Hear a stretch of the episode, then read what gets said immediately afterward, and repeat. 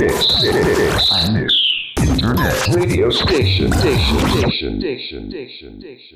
川マリオの暴走注意報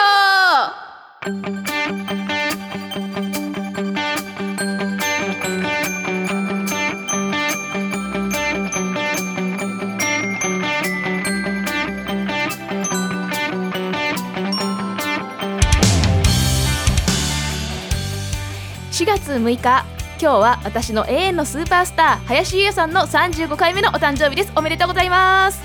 えー林さんに関しては前回のエンディングでもちらっとご紹介したんですけど、まあ、簡単に言うとあ、えー私たち我々駒止連覇世代のですね日本一のキャプテンということなんですが、えー私の永遠のスーパースターもうこれは揺るがないですね。ということでどうも藤川マリオです、えー先月末に第94回の選抜の決勝が行われまして大阪桐蔭が圧倒的な強さで優勝したわけなんじゃけど、まあ、今回は選抜一色でお送りしたいなと思ってます。そんな今日は、えー冒頭でも言いましたが4月の6日です。76回目を迎えた暴走注意報なんだけど、えー先月プロ野球も開幕しまして全く終えてないんだけどあのー我が日ハムのねビッグボス新庄が登録名をビッグボスにしたりとかねあの開幕3試合でかなり大胆なメンバーで戦ったとか、まあ、いろんな情報だけは入ってるんですけどあんまり勝ててないみたいなんですがでもまあなんか面白いことして負けてるんだったら別にいいかなってなんかちょっと思ってたりはするんですけどね、まあ、ちょっとしばらくはいろいろ落ち着かなかったので全然見られてなかったんですが、まあ、ちょっとゆっくりできたらプロ野球なんかもチェックしていきたいなと思ってます。でちなみに4月3日に行われた女子野球の決勝戦は福井工大福井が優勝しました。おめでとうございます。といったところで第76回藤川マリオの暴走注意報プレーボール。この番組は iMix ファクトリー他各社のサポートにより配信してまいります。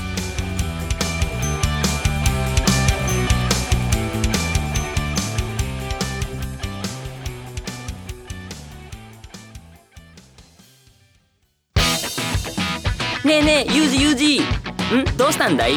井上裕二の身の丈ラジオって一体どんな番組なの？それはね井上裕二が自分の身の丈に合ったトークをしていく番組だよ。井上裕二の身の丈ラジオ毎月1回更新中。聞いてね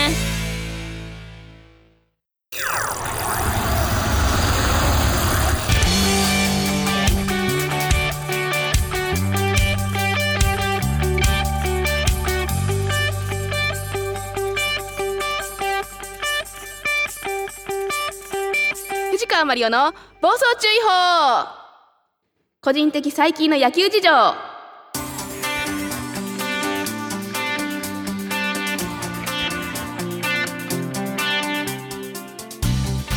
個人的な野球事情を語るコーナーです、えーオープニングでも言ったんですけれども3月31日第94回選抜の決勝戦が行われて大阪桐蔭が優勝しました。えー、と神宮大会と選抜で、えー秋春連覇ということになるんですけどなかなか神宮大会優勝したところは選抜優勝しないみたいなねジンクスみたいなのがあったんですが20年ぶりに優勝したということで。で大阪桐蔭はね本当すごくてあのホームラン記録大会記録を更新しまして1大会で11本打ったんですよ。で夏の方も2000年の智弁和歌山が11本なんですけどそれが6試合で11本。で今回の大阪桐蔭4試合で11本なんですね。でもっと言うと、えー初戦の鳴門戦ではホームラン打ってないので3試合で11本打ったっていうねもうとんでもない打線になったんですけどでその中でも、えー一律和歌山戦ですね。あの6本のホームランでタイ記録さらには43塁打で新記録というねあのもう大阪桐蔭強すぎなのでもう言うことないですね。おめでとうございます。で、えー準優勝の近江はですね京都国際のコロナ事態によって、まあ、初戦の3日前に繰り上がり出場が決まったんですよね。3月17日ですね、えー本当の本来の開幕が3月18日やったんですけど雨で順延になって、まあえー、と3月17日に決まって20日に試合みたいな感じだったんですが、まあ、京都国際の、ね、コロナ自体も広島商業のコロナ自体も私にとってはちょっと納得がいかないんでね、まあ、その話はちょっと置いときまして近江の、えーエースで4番でキャプテンの山田君っていう選手がいらっしゃるんですが、まあ、この子がねやっぱりねすごかったなっていう印象ですね。で山田君をはじめ好投手が結構多かったっていう印象なんですけど浦学の宮城投手だったりとか、えー一律和歌山賞の米田君とか鳴門の富田君とか本当にねいい選手がいっぱいいましたね。なので前半ホームランが超少なかったんですよ。1回戦から2回戦までは3本。で準々決勝からすごい増えて、えー全体で18本ですね。でそのうち大阪桐蔭が、まあ、準々決勝と決勝で打ちまくってあの11本なんで半分以上が大阪桐蔭でなんじゃこりゃっていう感じなんですけど、まあ、特に準々決勝準決勝あ、えー、と決勝の3試合ですかね。2桁得点ですよね。なので初戦の鳴門戦が3対1なんで逆に鳴門すごくないみたいなね。四国頑張ってますみたいな感じでしたね。でまああの大阪桐蔭はちょっと置き、ま、置いときまして接戦が結構多かったんですよ。で去年に引き続き延長7試合がタイ記録。で開幕から 4, 4日連続で延長があってタイブレークが3試合あってみたいなね感じだったんですね。なので結構力はねあのそんな変わらんのかなみたいな感じがするんですよね。あとはブラバンが帰ってきました。うん、去年の夏もねブラバンあったんですけど途中からなくなってなので1大会通してブラバン演奏ができるようになったっていうのは本当に前進かなと思います。でマンボウが解除されたので途中で、えー、22日かな観客の上限がその子から撤廃されてまあ結構いい傾向にはあるんですがでもねまだまだやと思うんですよ。で開会式とか閉会式でも野球ができるのは当たり前じゃないっていう言葉が何回も聞かれたんですがもうそろそろですね当たり前に戻していかなければいけないかなっていう感じがするんですよ。でまあねあのー、いつまでもいつまでもねこんなことに子供たちを巻き込んではいけないと。日常に戻して今年の夏のね選手権あたりからはねあのコロナ自体もなく、えー、野球ができるのも見られるのも当たり前だねってねなんかそんなことを言えるような世の中になってほしいなって思います。以上個人的最近の野球事情のコーナーでした。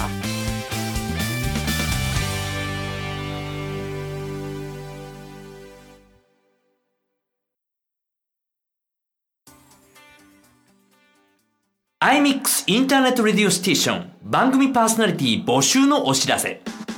iMix インターネットレディオステーションでは新スタジオオープンに伴い新規パーソナリティを大募集中。本番の緊張感が成長の鍵。お問い合わせは0359957223 iMix インターネットレディオステーション。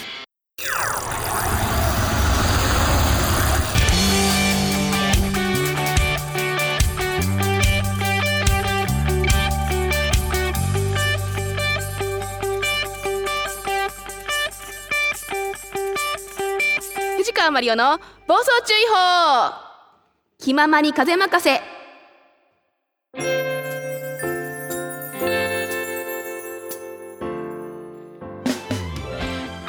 思ったことを適当にしゃべるコーナーです、えー、今年も選抜の観戦に行ってまいりました。でチケットが、まあ、去年みたいに1回でじゃなくて段階的に発売されたことによって、まあ、去年みたくね混乱もなく、まあ、1回取り直しはしたんですが目的やった準決勝にちゃんと行くことができました。で今回もランダム指定席やったんだけど、まあ、ランダムの割にすごいいい席取れてめっちゃ前やったんですよ。カメラマン席がすぐそこにあってで目の前に投球練習場が見えてみたいなね。で生のブラバンが斜め後ろから聞こえるみたいなもうすごく贅沢なね席で観戦させてもらったんだけど、えー、準決勝第1試合が近江対浦和学院。で第2試合が大阪桐蔭対国学院久我山の対戦でした。で今回もともと応援しようと思ってたのが広陵高校やったのでで、まあ、広陵は一塁側やったんですよね。でもし勝ち上がったら、まあ、コーチも応援したいなと思ってて、まあ、コーチも一塁側やったんで、まあ、今回はなんとなくあの、まあ、広陵もコーチも2回戦で敗れてしまったんですけどなんとなく一塁側でにしてみました。で一塁側が浦和学院と国学院久我山側だったんですけどで、えーと、第1試合ですね。第1試合第1試合の近江対浦和学院が延長戦になりましてサヨナラホームランというね劇的な決着の仕方をしたわけですよ。で私あのそんなに生観戦に行くってことはそんな多くないんでまあ、ただそれでもサヨナラゲームっていうのは何試合か見たことがあったんだけど多分サヨナラホームランは初めてだったかなっていう感じですね。でさっきちょっとあの名前出したんですが近江の山田君が途中で足にデッドボールを受けてあの足を引きずりながら、ね、あのもう歩くのも痛そうな感じで引きずりながらそれでも完投するというね。もうエースの責任というかもうキャプテンの責任っていうかねなんかすごいね無理せんでっていう気持ちと頑張れっていう気持ちでねちょっと応援してたっていう感じなんですが。で、えーと、滋賀勢は選抜では初の決勝進出となりましてさらに言うと補欠校からの準優勝になったわけですよね。近畿レベル高くないですかっていう感じなんですが、まあ、よく言われていることなんですけど、まあ、大阪桐蔭が神宮大会で優勝したことによってその神宮枠が、まあ、近畿に1つ増えたっていうことでそれで近江の出場機会が回ってきたっていうことを考えると、まあ、この大阪桐蔭と近江の決勝の対戦って結構すごい縁があるななんてねことが結構言われてたりもしますね。で第2試合の方は、えー序盤からもう大阪桐蔭がもう押せ押せでね、あのー私野球に関しては本当ど素人なんですけどいやもうねボールは飛んでく飛んでく打球はめっちゃ速いみたいな感じででもなんかレベルがだなんか打線のレベルがみたいな感じで見てたんですけど、まあ、それでも国学院久我山確かエラーゼロだったと思うので結構頑張って守ってたなっていう感じでしたね。で国学院久我山というと1本っていうチャンステーマが結構人気があるんですけど今回ちょっと話題になったのがあのヒットの時の天理のファンファーレがこうなんかどんどんフレーズごとに転調していくっていうなんかちょっと不思議なファンファーレでなんかなんて言うんだろうちょっと癖になるような感じで結構話題になったりはしてましたね。でこの試合中に久我山の方がハッピーバースデーをまあ演奏してたんですけど今大会多分ハッピーバースデーは2回目かなっていう感じでで大分舞鶴がまあ開幕試合で登場したんですけど確か大分舞鶴もハッピーバースデーやってたと思うんですよでまあその3月18日本間の開幕日にあのー誕生日の子がおってでもちょっと順位でずれちゃって、まあ、前日だったけどハッピーバースデー演奏したしたみたいなね話だったような気がする。で久我山の方は3月30日当日に誕生日の鈴木選手という選手がおりまして、まあ、その子に向けてあのハッピーバースデーを演奏したっていう感じなんですけど、まあ、生ブラバンって応援するからこそできることやなって思ってねやっぱ生っていいなって思ったんですが。でそのハッピーバースデーの演奏後にもう球場中がうわーってね拍手が沸き起こってなんかすごい優しい空間やなって思ったのとあのあとはですね9回の攻撃の時に下位頭からこうチャンステーマの1本を演奏しだすとやっぱり球場中が盛り上がってであのー手拍子がすごかったんですけど結構大阪桐蔭がねそれにプレッシャーになったんかなっていう感じで本当になんか一切守りとかも隙がないぐらいのあの素晴らしい守備とかしてた大阪桐蔭がこの試合だけで4エラーしてるんですよね。なので、まあ、応援の後押しってやっぱ力になるんじゃなっていうのを肌で感じましたね。早くアルプスに入って応援したいし当日券もね復活してほしいなと思います。いや今年も春にありがとう。以上気ままに風任せのコーナーでした。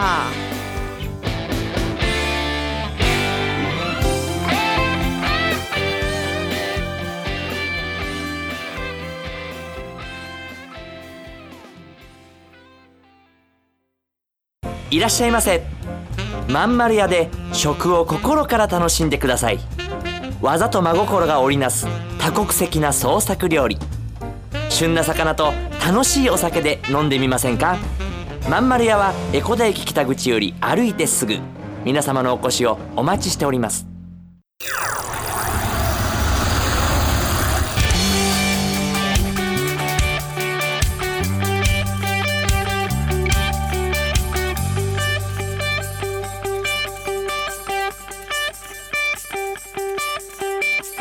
マリオの暴走注意報。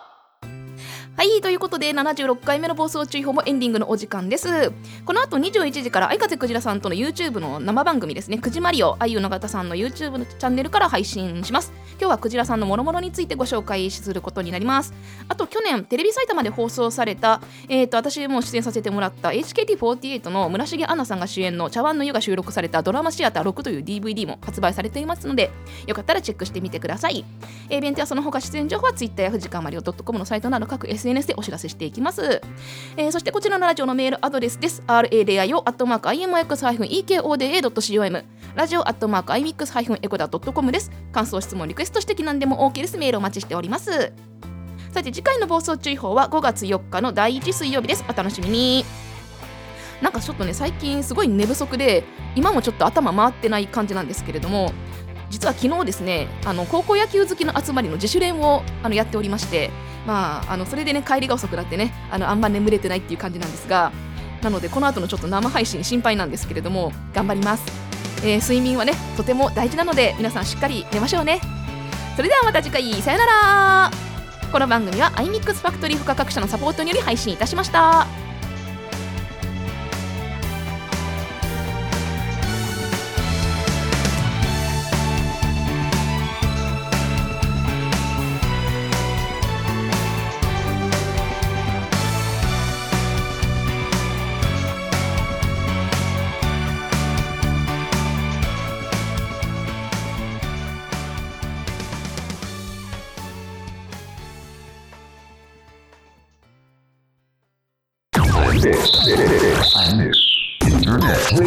diction, diction, diction, diction, diction, diction.